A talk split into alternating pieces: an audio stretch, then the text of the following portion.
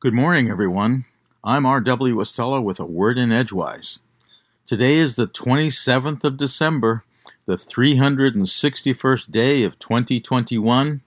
We're pretty much done for this year, with only four days remaining until 2022. Today in 1831, the HMS Beagle with a young Charles Darwin on board, departed England for a survey of South America, a journey Darwin would later say, quote, determined my whole career, close quote, as he discovered various secrets of life that he would discuss years later while writing his On the Origin of Species. Today in 1937, Mae West performed an Adam and Eve skit that would lead to her being banned from NBC radio.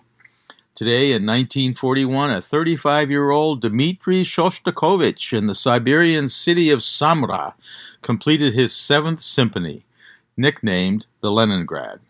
Today in 1945, the International Monetary Fund, based on the ideas of Harry Dexter White and John Maynard Keynes, was formally established by 29 member countries.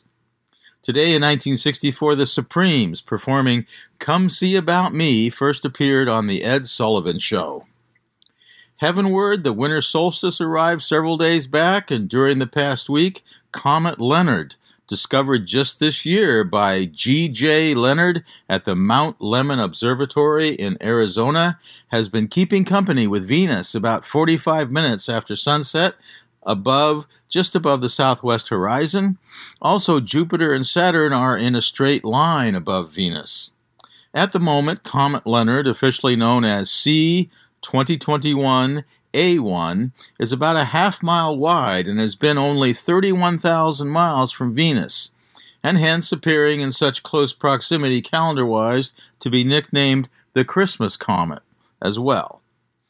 A big item in the plus column since last Tuesday for many folks, gladdened by the winter solstice, is the gradual increase of daylight.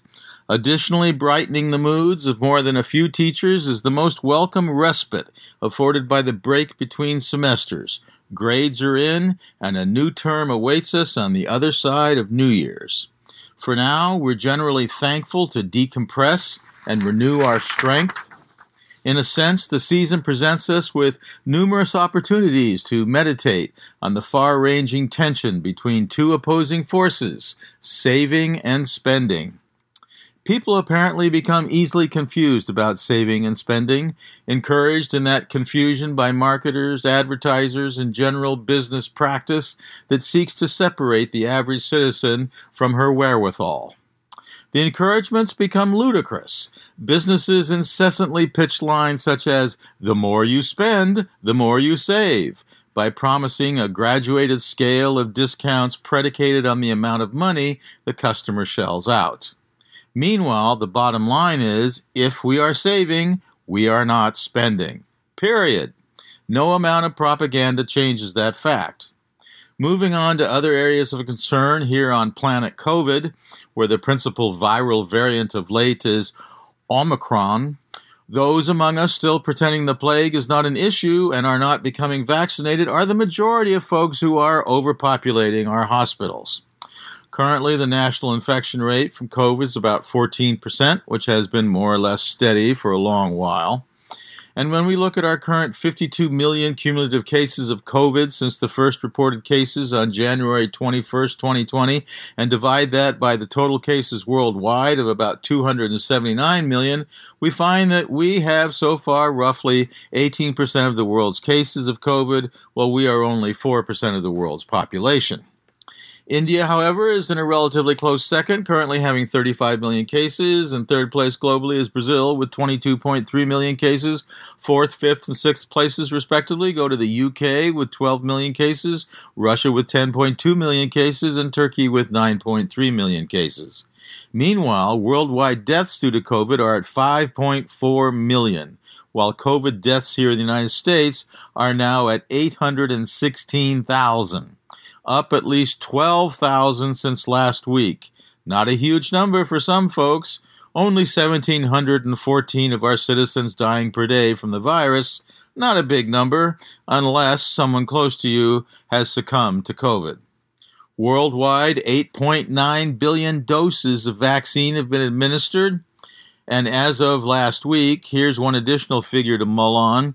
We here in the United States are number 55 among the nations of the world regarding rate of vaccination. Today in 1906 in Pittsburgh, Pennsylvania, writer and musician Oscar Levant was born. Oscar's mother wanted him to become a concert pianist and continually reminded him to practice, practice, practice. Oscar indeed became a fine pianist and also a noted author. Though biographer Ed Morrow tells us Oscar's mother had a difficult time relinquishing her role as nag. One day, Oscar called to her to, called her to tell her that he had just asked his girl to marry him and that she had accepted. His mother replied, Good, Oscar. I'm happy to hear it. But did you practice today? Oscar was also a noted wit. When introduced to Greta Garbo, he quipped, Sorry, I didn't catch the name. On another occasion, after dinner at the White House, Levant turned to his wife and said, Now I suppose we'll have to have the Trumans over to our house.